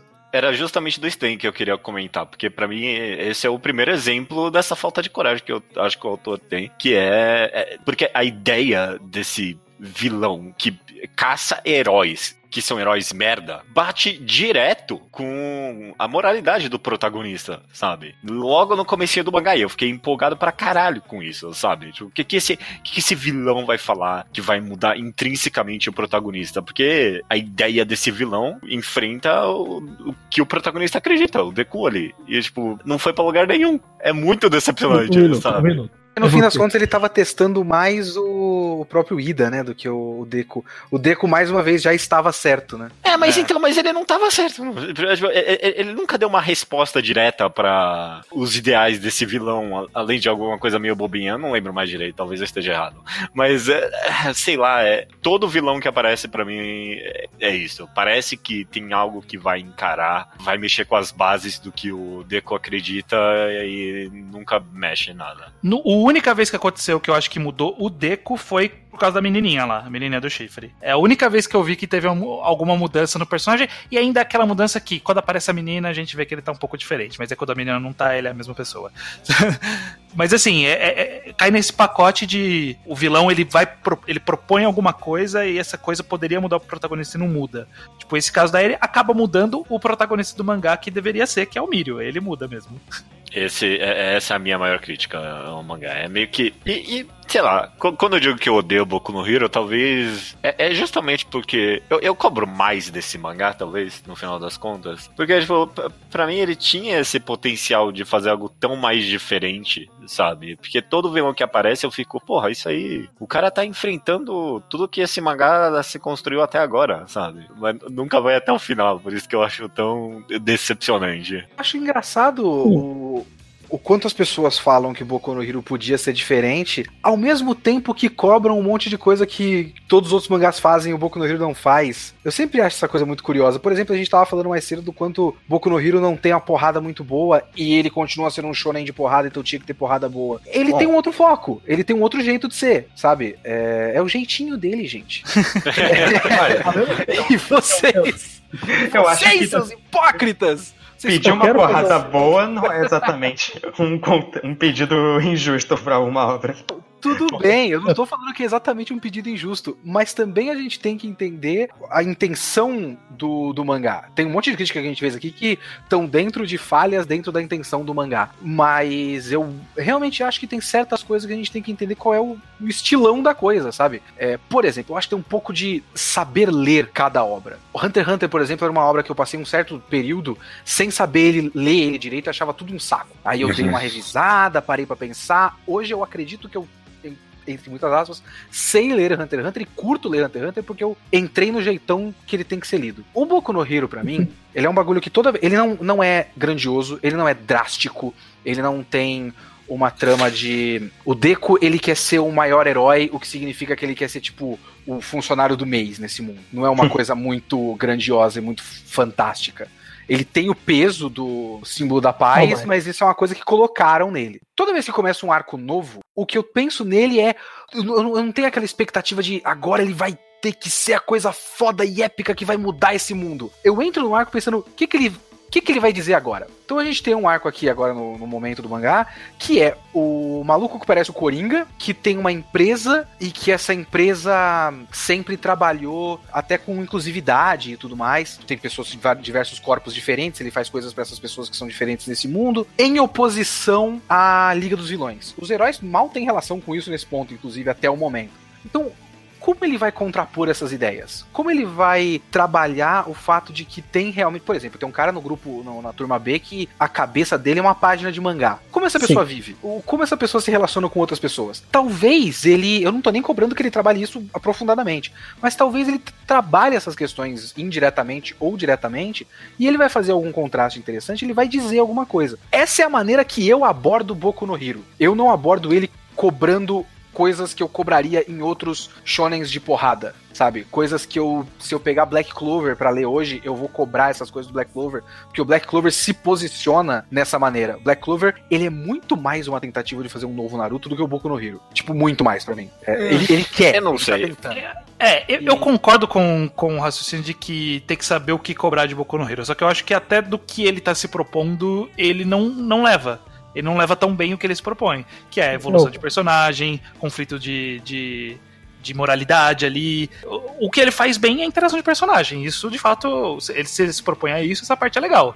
Agora, todo o resto que, que diz respeito a um grande plot, a uma grande evolução do mundo, mudanças de, de, de, de como esse mundo tá, tá todo depende do All Might, tudo tá interligado e no final não tá nada interligado. Ele, ele, ele sobe muito as escalas, mas ele não, não leva essas escalas adiante. Eu acho que mesmo tirando toda a crítica Battle Shonen dele, ele ainda falha um pouco em chegar no que ele mesmo tá dizendo que ele tá fazendo.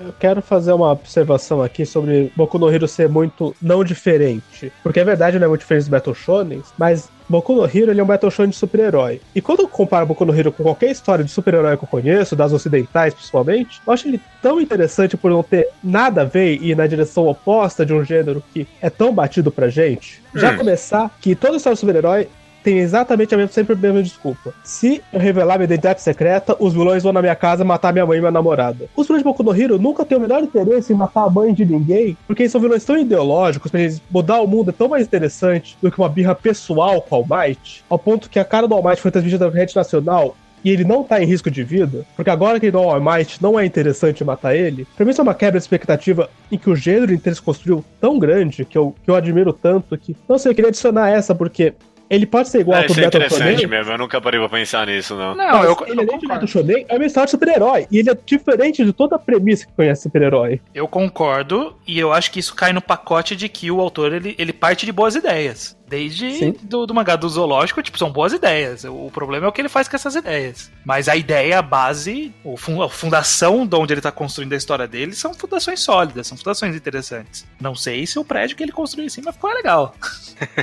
Eu não sei. É- é- Esse papo do- de o que cobrar do mangá. Eu, eu- ta- talvez, de fato, a crítica de que, tipo, ah, batalha e tudo mais, porradaria, não é uma crítica muito boa pra esse mangá. Eu, eu, eu tô muito disposto a concordar nisso. Mas aí, tipo, no que ele tá disposto, que é que nem o estranho falou, que é, tipo, envolver esses personagens e principalmente mensagem, sabe? Tipo, esse é um mangá que é um mangá de mensagem, sabe? Eu, eu, eu concordo contigo nisso, é, Kitsune. Mas aí que tá a maior falha dele pra mim, esse é o meu problema. Até mais do que as porradaria que é, sei lá, é corrigida nos animes. E é claro, os personagens sempre fascinantes, tanto que. Acho que eu já falei pra você que eu queria que Boku no Hero fosse um Lembro. mangá de Slice of Life. Tipo, eu ia amar Boku no Hero Slice of Life. É uma delícia só os personagens interagindo. Mas aí, tipo, quando você vai pra mensagem, que é o valor de um herói na sociedade e, e tudo mais, é que ele falha, porque ele nunca desenvolve isso de forma mais interessante. Eu realmente, lógico que a gente teria que pegar, sei lá, ponto a ponto do mangá pra, Aham. pra argumentar, mas eu isso eu discordo. Eu realmente acho que ele. Eu, e eu, eu acho que o ponto forte do Boku no Hero é pegar esse assunto. Talvez ele não chegue a nenhuma conclusão e talvez ele não aprofunde nenhum ponto tanto assim, mas ele trabalha isso de muitos ângulos diferentes. Então, ele trabalha o, o, o quanto a existência de poderes posiciona pessoas em diferentes pontos do espectro né, da, social. É, o quanto isso define o que uma pessoa acha do outro. O quanto isso é valori o quanto isso valoriza o indivíduo em vez do grupo. Ele vai pontuando essas coisas aqui e ali. Quem, quem é deixado pra trás e quem é valorizado. Quem é deixado pra trás é deixado pra trás por um motivo sistêmico ou por alguma coisa mais particular. Eu acho que ele trabalha. Eu acho que ele tem, tem coisas ali.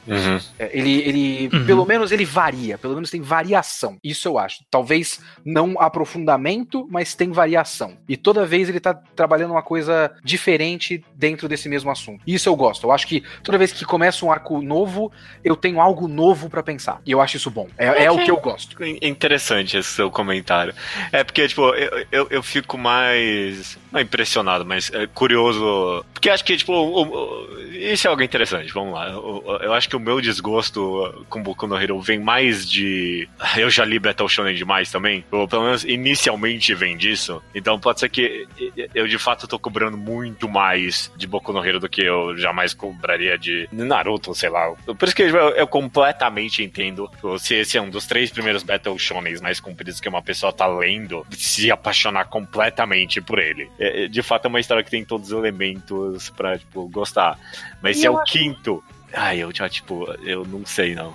E assim, o Boku no Hero é diferente, pelo menos eu, eu vejo dessa maneira. O Boku no Hero é Aham. diferente. Então eu entendo que se você pega um Battle Shonen que se posiciona como esse é diferente, você vai cobrar mais, né? Então vamos ver o quanto você vai ser diferente, então. Então eu É. entendo também o, o- Eu até entendo a cobrança é, que eu acho um pouco exagerada, mas eu entendo a cobrança maior em cima de Boku no Hero do que uma cobrança maior, por exemplo, no Black Clover. É, ok. O que, que, que você vai cobrar o Black Clover de ser desconstruído e revolucionário? Você não vai cobrar, ele é uma bosta. É a Black Clover bosta. não tá pretendendo ser nada além de genérico. Não, exatamente. Ele vai fazer uns personagens com design legal, algum poder legal, e eles se socam. É isso que é Black Clover. É, Uhum. É, é, e eu acho que é daí que vem a minha cobrança, justamente, com, com Boku no Hero. Porque, de fato, ele. A gente tá comentando aqui que ele quer ser algo a mais. Mas é, eu acho que ele só quer no final das contas. Dadas as devidas proporções, é mais ou menos quando a gente entra em qualquer clássico. Vai ler esse mangá clássico, assistir um filme clássico. Bom, é clássico. Todo mundo fala até hoje. Esse negócio tem que ser bom. Aí ele não chega lá pra vocês e fala: ah, e por que, que essas pessoas gostam tanto desse negócio? Não devia ser bom pra caralho? Eu acho que é um pouco. O sentimento é próximo disso com Boku no Hero. É que eu acho que ele alcança. Lógico, eu tô aqui na posição de quem acha que ele tá É, chegando claro, no claro. que ele quer. Mas eu entendo o, o sentimento também. Mas como eu disse, eu não Então, entendo o sentimento de eu ódio. falaria que isso é bom pra caralho. Pra mim, Boku no Hero é só bom mesmo. Por que você tá falando tanto isso pra caralho? Só gera hype no judeu, aí dá bosta. Então, mas é que é, ele tem, é entra um- claro, eu tô. Ódio é um, é um pouquinho forte demais, é claro, né? Como a gente. é, Eu acho que eu tive mais elogios do que crítica, talvez, a Boku no Hero. Eu não sei, Pois mas eu é. tive bastante crítica. O, o senhor, Judeu, o senhor elo- elogiou pra caramba. O estranho que tava aí espumando pela boca. O estranho ficou puto de memória, hora. Eu elogiei bem.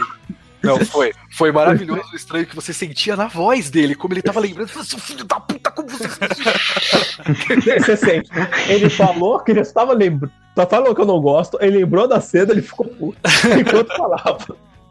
Viu, eu tenho uma pergunta agora pra gente, quero, que eu acho que é um ponto bastante controverso de Boku no Hero. O que, que vocês acham desses vilões aí que a gente tem, vilões principais? Vocês acham, o, no caso, eu tô pensando na Liga dos Vilões e tal, ah, no All for One, ok, mas na Liga dos Vilões principalmente, que, que, o que que vocês acham que, que se ele tá cumprindo o que ele tá tentando se propor ali? Adoro Tomura Shigaraki. Você não tá querendo incluir nisso, tipo, Stain ou Overhaul? É, é o, é o Tomura, é essa galera. É aquele, aquele cara que é uma névoa, não sei. Isso, essa O- galerinha aí. A Rimiko lá. Eu O nome dessa filha muito dos vilões de Boku no Hero de- desse grupo como personagens, mas eu, se- eu gostava da ideia desse conceito da Liga dos Vilões e tudo mais. E eu acho que nesse arco atual, eu tô gostando desse começo, porque eu tô tendo a chan uma chance de colocar, tipo, foco neles e eu acho que tá interessante até agora.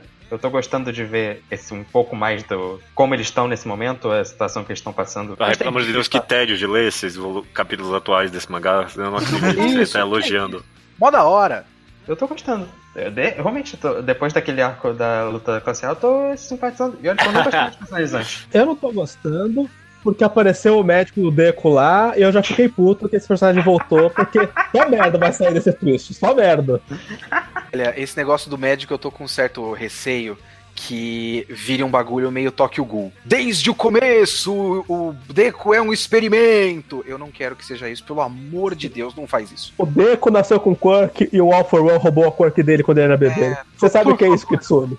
Eu Você vou sabe o que é então, isso, Kitsune? Não, ó, eu tô tentando me enganar aqui.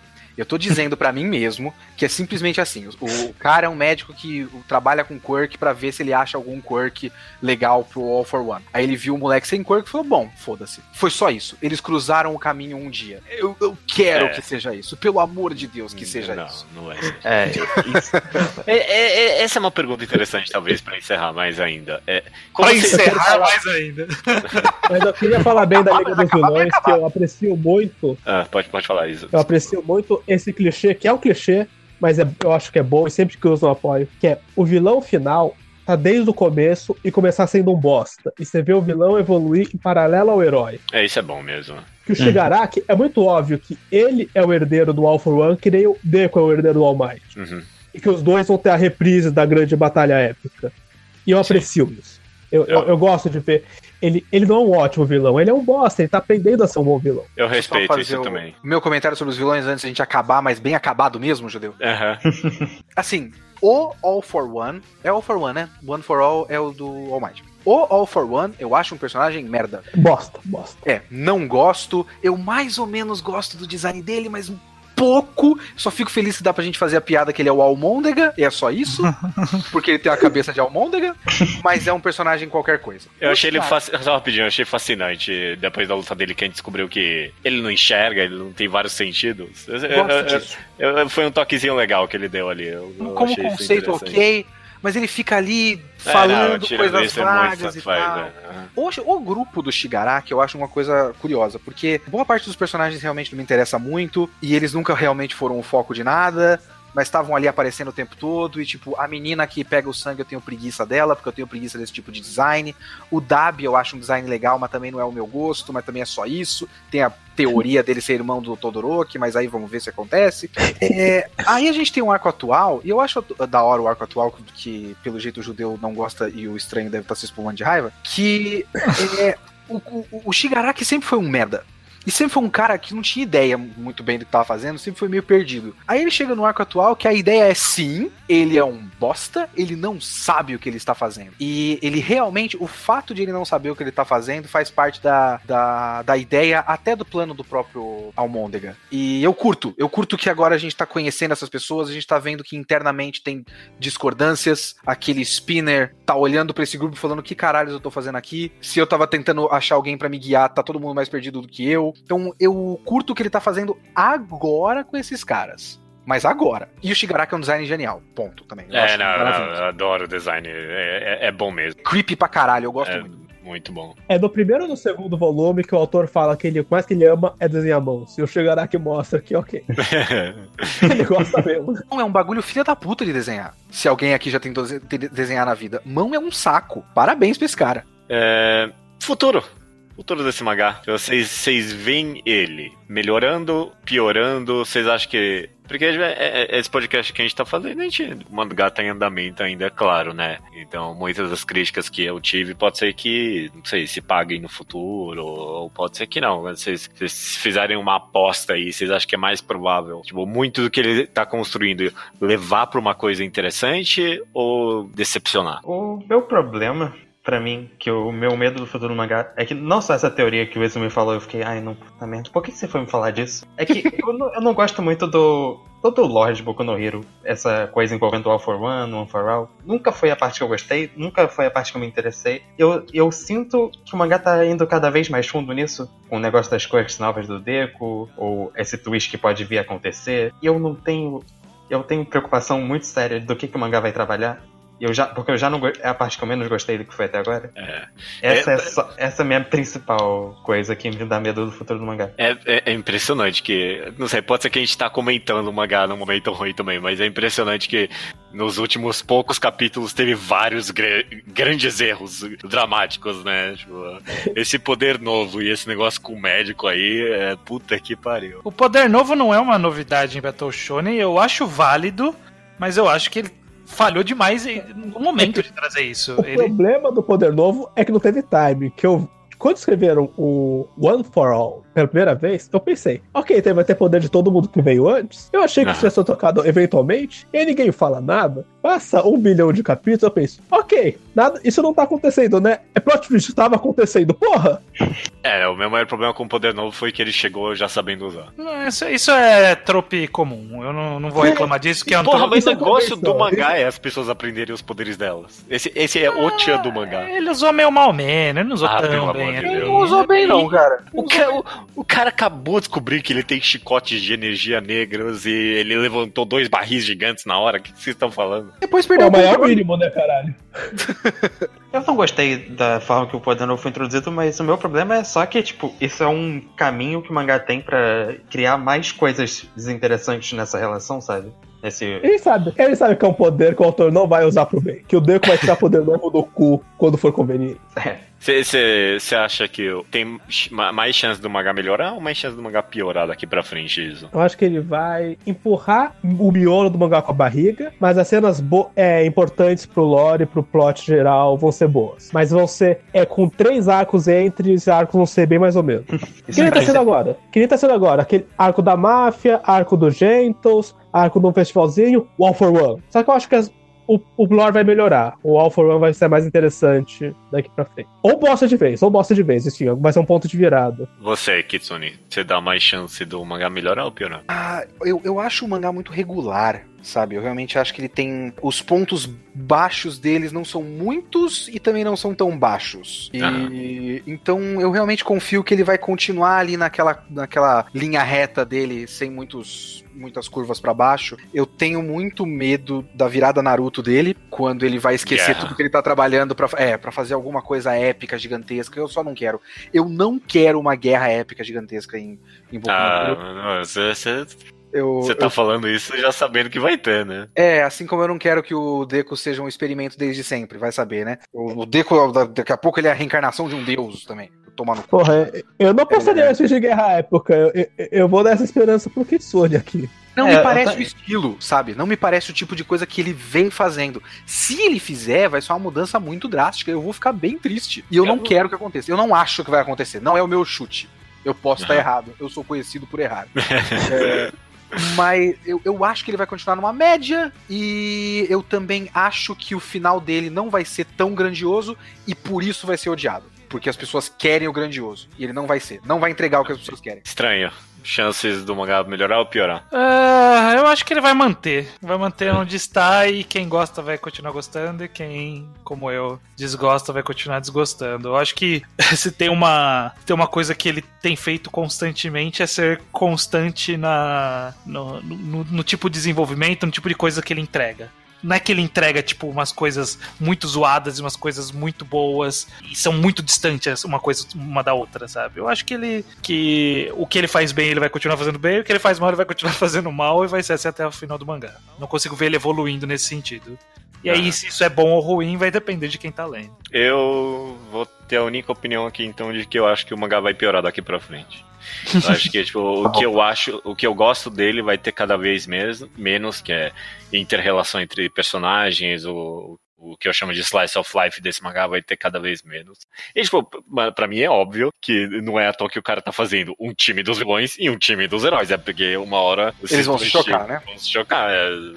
pra- Sim. não vai ser uma guerra do tamanho de Naruto, é claro, mas tipo, Não, não, mas eu não chamei de guerra, é batalha entre, tri- entre times. É, mas, é, é um ok. conceito bastante. é bem- é bem diferente. Mas é, até isso acontecer vai. vai, tipo, eu tenho o feeling de que vai cada vez crescer mais o espetáculo do mangá, até chegar a um ponto que é, é, é puro plot e, e não tem mais muito de individualidade. Ou, tipo, ele. fi- Por isso que eu, eu sou meio conflitante com esse mangá, porque se ele der. se- de, de todos os passos que ele deu até agora pra mim, se ele tivesse completado pelo menos um desses, eu já estaria muito mais elogiando esse mangá, sabe? Então, tipo.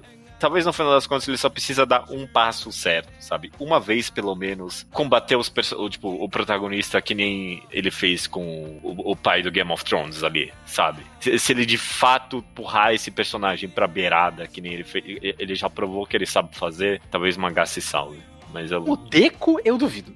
você acha impossível acontecer com o Deco isso? Eu acho difícil, porque o Deco realmente, de tudo que ele tá querendo dizer do que significa o herói, que é o herói ideal, o Deco já é. O Deco é tipo um Capitão América, que já tava certo desde o começo, sabe? Porra, mas que. Isso meio que é a premissa do piloto, não é? O Deco ter É, poderes, então, mas ele é tão herói perfeito ganhou que foda-se. Porque ele já era O um herói. Então eu acho difícil ele colocar o Deco contra a parede desse jeito. Porra, Eu não vejo- pra mim o mangá foi feito pra isso e ele não fez até agora. Mas Porque tipo, o objetivo do Deco então é ser igual o All Might, é isso?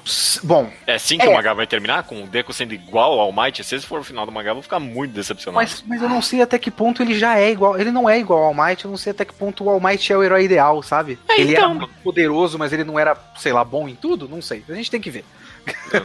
Mas é isso que eu peço desse mangá, então. Se é pro Deco não ser o All Might, eu mostro ele descobrindo o que, que ele quer ser, então, pelo amor de Deus. Avança esse personagem. Ah, whatever, eu que tô. Eu sou o único aqui que criei mais discussão na minha conclusão, então deixa pra lá. Eu acho que não esse tem mangá vai problema, piorar. pode criar, cara. É, Esse mangá vai piorar, essa é a minha conclusão. E, Eita. e daqui a cinco anos vocês me provam que eu tava, tava certo. é, Judeu, realmente, você tinha razão. Esse, esse autor ele nunca teve a coragem de fazer o que ele tinha que fazer. Eu tenho um chute, na real, que é, esse mangá é, vai durar muito mais do que a gente pensa. Então, tipo, daqui a uns 10 anos a gente vai estar comentando de como o Boku no Hero tá. Que pariu, hein? Tomara que não. Odeio mangá gigante. Tô, tô eu lendo aqui One Piece, né? Mas enfim.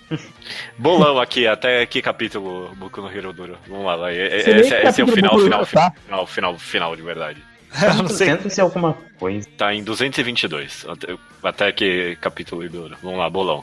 Não, não chega no 600. Entre 500 e 600. Já que todo mundo falou 500 que eu, que eu ia falar, eu vou falar 400 e pouquinho. É, eu acho que o autor não vai saber, não vai saber se conter, não. Ele vai pra mais de 400. É, eu tô chutando. Eu tô chutando uns 700 aí, mais ou Não, menos o mesmo tamanho de. Naruto. Too much. Não, não, não. Way too much. Quando Se ele Naruto terminar- teve quantos?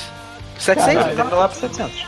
É, por aí. o Naruto, então. o Naruto não foi acho. exatamente 700. Eu não acho que ele vai durar o mesmo que o Naruto. Eu não acho que ele tem tanto nele pra isso. Ah, não, mas vai ter o Shippuden aí. O Boku no Hero vai acabar no capítulo 700 e vai mostrar o casamento de todo mundo, né? Os filhos de cada um deles. Depois vai ter o Dekuto, o Bo- Boku no Hero Generation. O, o Beco. É, o Beco. Esse vai ser o Our Hero Academia. Starts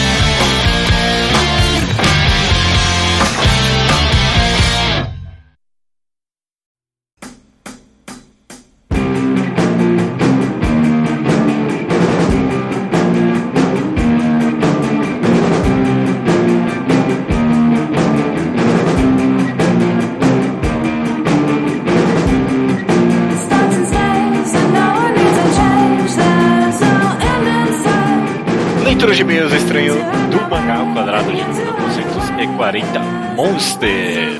Os e-mails que chegam aqui chegam no contato arroba alquadra.do e também comentários no blog alquadra.do correto. Exatamente. E os recadinhos de sempre. O reenquadrado que vai ter o programa na próxima semana é ainda sobre a Chita no Joy. Faremos o penúltimo programa na semana que vem. Ou seja, em um mês acabamos a Chita no Joy. E inclusive queremos sugestões, deem sugestões pra gente discutir a possibilidade de ser o próximo reenquadrado. Pois é. Lembrando que não precisa ser um não, eu manga não sei, eu não sei se eu quero sugestões, não. Não, eu É, quero. Não quer dizer que a gente quer? vai catar. Eu quero ver o que as pessoas querem. O que, as pessoas querem, é? É, às vezes tem uma ideia boa.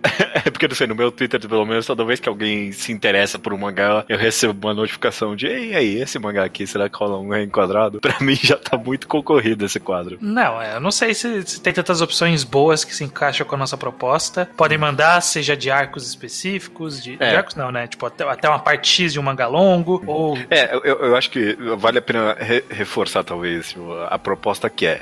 Tipo, mangás compridos que, tipo, ah, eu tinha que ler isso aqui, eu não li até agora, quem, e, pô, eu nunca vou ter vontade de ler, né? É, eu preciso de um incentivo pra ler. É, isso que, é esse tipo de mangá que a gente quer. E também o quadrinho ao quadrado, o próximo quadrinho ao quadrado, que é daqui Sim. a três semanas, ele é sobre Open Bar, quadrinho do Eduardo Medeiros, que é isso aí, quadrinho nacional. E Quadrinho também, nacional. também sempre aceitamos recomendações de quadrinhos nacionais que vocês acham que tem o fôlego necessário pra um ao quadrado. Pra um quadrinho É, ou, ou até uns que não. Eu tenho bastante interesse por é, web, webcomics nacionais, esse tipo de Pode coisa. Coisa também. que vocês acham boas e que precisam ser comentadas. Não, não só como aceitamos, como estou até suplicando recomendações de quadrinhos nacionais, principalmente webcomics, seria interessante. Uhum. Maravilha, então. Vamos para a sessão Slowpoke Report aqui, que é a sessão em que a gente comenta coisas que as pessoas leram e a gente recomendou. Dessa vez tem um só, que é o, o Um Toys, que leu o Gun. Ele ficou desapontado com os arcos finais e por isso foi pra Last Order, né? Pra ver se melhora. Pra reescrever aquele final que a gente sabe que foi reescrito, mas aparentemente ele não gostou também, que ele largou mão. É, então é, a minha teoria de que Last Order é pior do que Gun de qualquer jeito. Uhum. É, ele também leu Uzumaki, que ele achou muito bom, Torreiro no Sekai e Emergency. Maravilha, cara. Esse Emergency ficou pra história aí do Mangá ao Quadrado. Alguém comentou no Twitter também que. É pena que não, eu esqueço de anotar o que as pessoas comentam no Twitter, mas alguém também falou que foi ler Emergency e ficou meio deprimido por um dia inteiro aí, então. Missão cumprida. Eu acho que deve ter sido a mesma pessoa que veio no meu Curious Cat pra dizer: lembre-se que você leu Emergency, só pra acabar com o seu dia. Mas uh, pra mim tá tranquilo, eu já, já, já segui adiante. É uma, uma ex-distante Emergency. Já, já processou, já teve podcast. Sobre o último programa que foi sobre Monster, se você não leu, você pode acabar recebendo sem querer algum spoiler aqui, então pode pular pra, pra recomendação. É, temos o comentário do Guilherme de Andrade, que ele diz o seguinte: que, que ele não consegue entender o porquê do Urasawa enrolar, enrolar tanto em suas obras. Pra ele, uma história de mistério e suspense deve compactar o máximo possível tramas e arcos paralelos, mas o forte, forte de Monster é justamente nessas partes, o que sempre vai acabar resultando em um final frustrante. É curioso isso, né? Uhum. Tem, tipo, é, é, eu não sei se a gente chegou a comentar disso especificamente no podcast, mas talvez tenha um efeito Lost no Urasawa no geral. Eu, eu acho que eu já vi alguém comparando o Urasawa com Lost, né, dessa Uhum. ideia de segurar tanto um mistério, mas tanto, tanto, tanto que é completamente impossível ele ser gratificante no final. Exatamente. Eu, eu- eu acho que. Eu não sei se a gente falou exatamente disso, mas a gente falou um pouco sobre perda de impacto por conta do tamanho que vai, vai se distanciando. É, isso é um problema do Urasawa mesmo. O 20th Century Boys tem um problema bem parecido. Tanto que uma das obras que o pessoal mais cultua dele hoje em dia é Pluto, que justamente ele é muito mais conciso nesse sentido. Pois é, eu, eu acho que tem um paradoxo inerente em, criar um, em querer criar um suspense que dure tanto, sabe? Sim, sim. É. É, isso resulta num- numa das reclamações que a gente teve, justamente, de que o mistério era tanto que a algum ponto a gente não sabia mais o que, que era um mistério. Tipo, o que, que Hum. ele já tinha respondido, qual que era a dúvida que ele tava querendo responder naquele momento. O mistério durava tanto que a gente perdia, perdia o tracking dele. É, exato. Terminando aqui só, teve só dois comentários. O Rafael Lira estava bastante empolgado quando anunciaram que haveria um programa sobre Monster, mas ficou um pouco decepcionado quando a gente foi falar sobre o epílogo. Ele diz aqui, ó. Eu particularmente sou apaixonado naquele último capítulo do Johan acordando e conversando com o tema. Na minha interpretação, aquilo poderia ser uma representação da teoria do inspetor Lund, de que o Johan era coisa da cabeça do tema e por isso que o Johan teria acordado na- naquela hora. Achei que vocês iriam ter abordado essa discussão, pois eh, não deixa claro se o Johan fugiu do hospital ou se ele simplesmente nunca existiu. Eu, eu, eu li esse e-mail dele e fiquei bem surpreso. Eu nunca vi ninguém com essa teoria de que o Johan, esse final confirma a não existência do Johan, porque não tem como, cara. Teria que ser muito. Não, é impossível. É impossível. O, o mangá ele não dá justificativo bastante pra isso ser plausível. Na verdade, ele dá amostras o, o suficiente pra mostrar que não é possível, né? Que É. tipo, realmente existiu. São muitas pessoas envolvidas, muitos acontecimentos. E mesmo que fosse uma pegada tipo Clube da Luta, que, É, que que ele fingisse seu Johan, não tem nem como isso. Não tem nem como. é. Porque existe, existe a interação entre as pessoas, tipo, eles dois e mais pessoas, sabe? Não, pra, pra mim aqui a cena final em que ele meio que some, é, é- o conflito final que foi deixado ali é saber se ele sumiu pra ter uma vida nova, né, começar como uma pessoa decente ou pra matar a mãe dele que tava ali, né? É isso que a gente não sabe se é, é esse esse é o grande mistério que esse monstro, por assim dizer, né, que o Johan, é- Sim. ele é como se ele fosse um monstro de uma história de terror mesmo, sabe? Uhum. E aí tem esse, uh, esse, esse contínuo, né? Esse continua no final. Será que esse monstro volta ou não? Sim, é a força da natureza que uma hora simplesmente desaparece, a gente não sabe se ela vai voltar, quando ela vai voltar, com que força ela vai voltar. É, não, eu gosto bastante do epílogo, só realmente essa, essa interpretação eu acho bem, Eu bem acho que- forçada. É, bem- eu acho, eu acho que não se sustenta, não se sustenta essa interpretação. Beleza, cara, terminamos aqui então a leitura de e-mails. A gente não tem muito nada de especial aqui nesse final. A gente costumava ter, né? Lembra? Quando a gente comentava os números. É, e quando a gente falava sobre coisas que não tinha nada a ver com nada, que a gente leu e assistiu. Manda aí sugestões, a gente já pediu isso e a gente Ninguém nunca teve tem uma-. Uma boa ideia do que fazer nesse Acho final que- de leitura de Acho e-mails. que foi bem da verdade é que ninguém ouve esse trecho aqui, eu acho. Eu acho que a gente grava pra gente. Porque ninguém Porque eu- ouve a leitura de e-mails e tipo, vai até o final da leitura. Acho que começa a leitura de e-mails, o pessoal já, já dá um. Ah, ok, já, já sei, não preciso mais. Vamos, não, é, agora ter gente mandando e-mail falando que lê a leitura de e-mail. Eu acho que se ninguém mandar e-mail sobre isso, a gente já sabe, né?「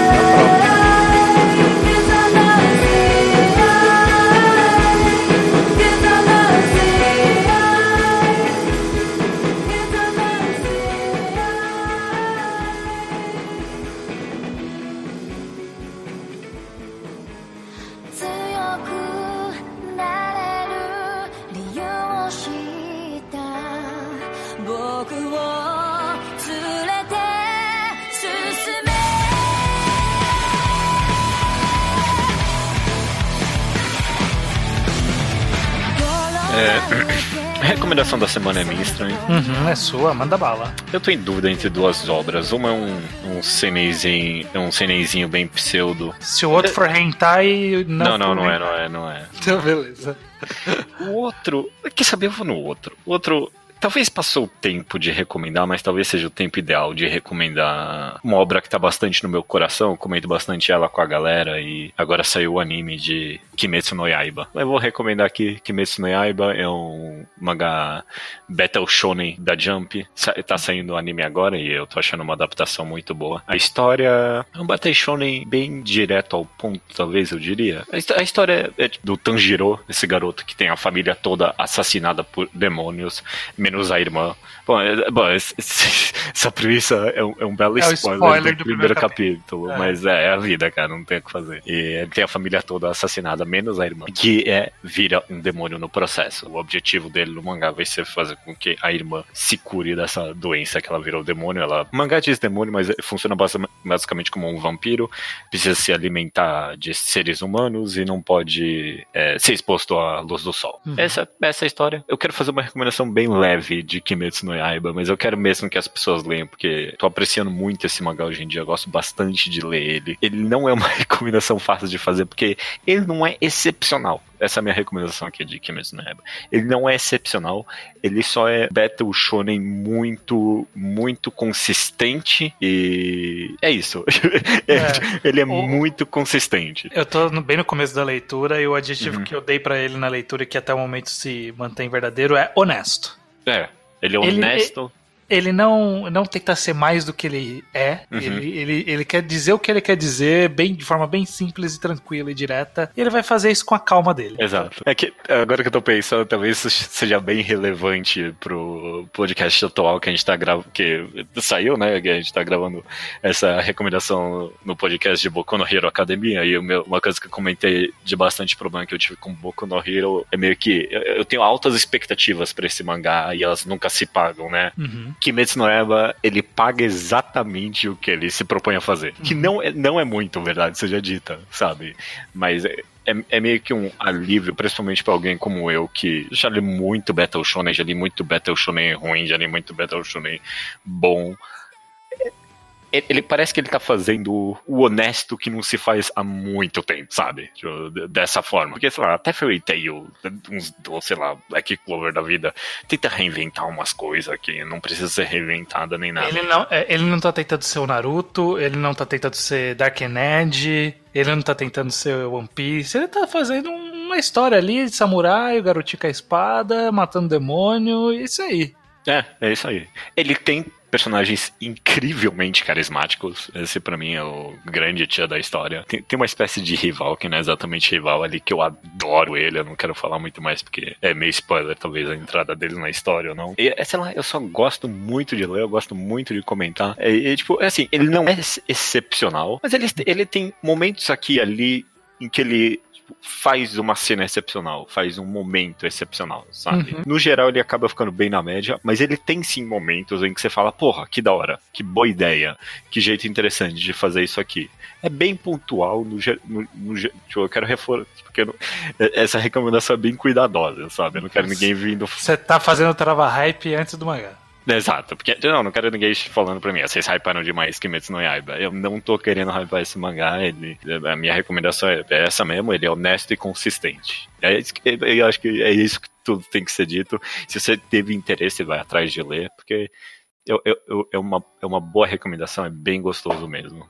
Até onde eu tô nesse ponto aqui, eu tô gostando que ele tá sendo bem. Ok, também foi uma das reclamações nesse podcast de Boku no Hero. Uhum. Que ele tá sendo bem simples, direto e eficiente no que tange as habilidades dos personagens. Sim. Tipo, é é uns caras com a espada, eles têm umas técnicas aí, e é isso aí. É. Tipo, não, não tem uma coisa muito mirabolante, nada muito quebra da expectativa e tal. É, é bem direto. Esse cara aqui, ele tem um. Poderes. Uhum. Ele tem, ele tem um, um sentido mais aguçado, ele tem esses golpes de espada aqui, e é isso aí. É, em batalhas, inclusive, eu diria que talvez a maior influência dele é Hunter x Hunter, só que num nível bem mais pé no chão, sabe? Não pé no chão, mas num nível bem mais simples. né? Ele tem um quê de tentar pensar no que os poderes são. Eu vejo uma influenciazinha de Hunter x Hunter, mas. Eu já. Eu já eu- talvez a última coisa que eu quero falar é que eu, eu já falei que Kimetsu no Yaiba é o verdadeiro filho de Naruto na Shonen Jump, porque ele, ele tem muita dessa influência de querer humanizar todos os vilões, sabe? Nenhum vilão termina, tipo, morre nessa história sem ter um flashbackzinho, tipo, bem Naruto mesmo, sabe? Bem Naruto. Justificar onde ele tá, né? Sim, sim. Essa é a minha recomendação da semana. Tinha um outro que eu queria fazer, mas eu, sei lá, tá tão no meu coração que Kimetsu no Yaiba que essa vai ser a recomendação da semana. Beleza, então. Então, essa é a recomendação da semana, Kimetsu no Yaiba, e até semana que vem. Até semana que vem.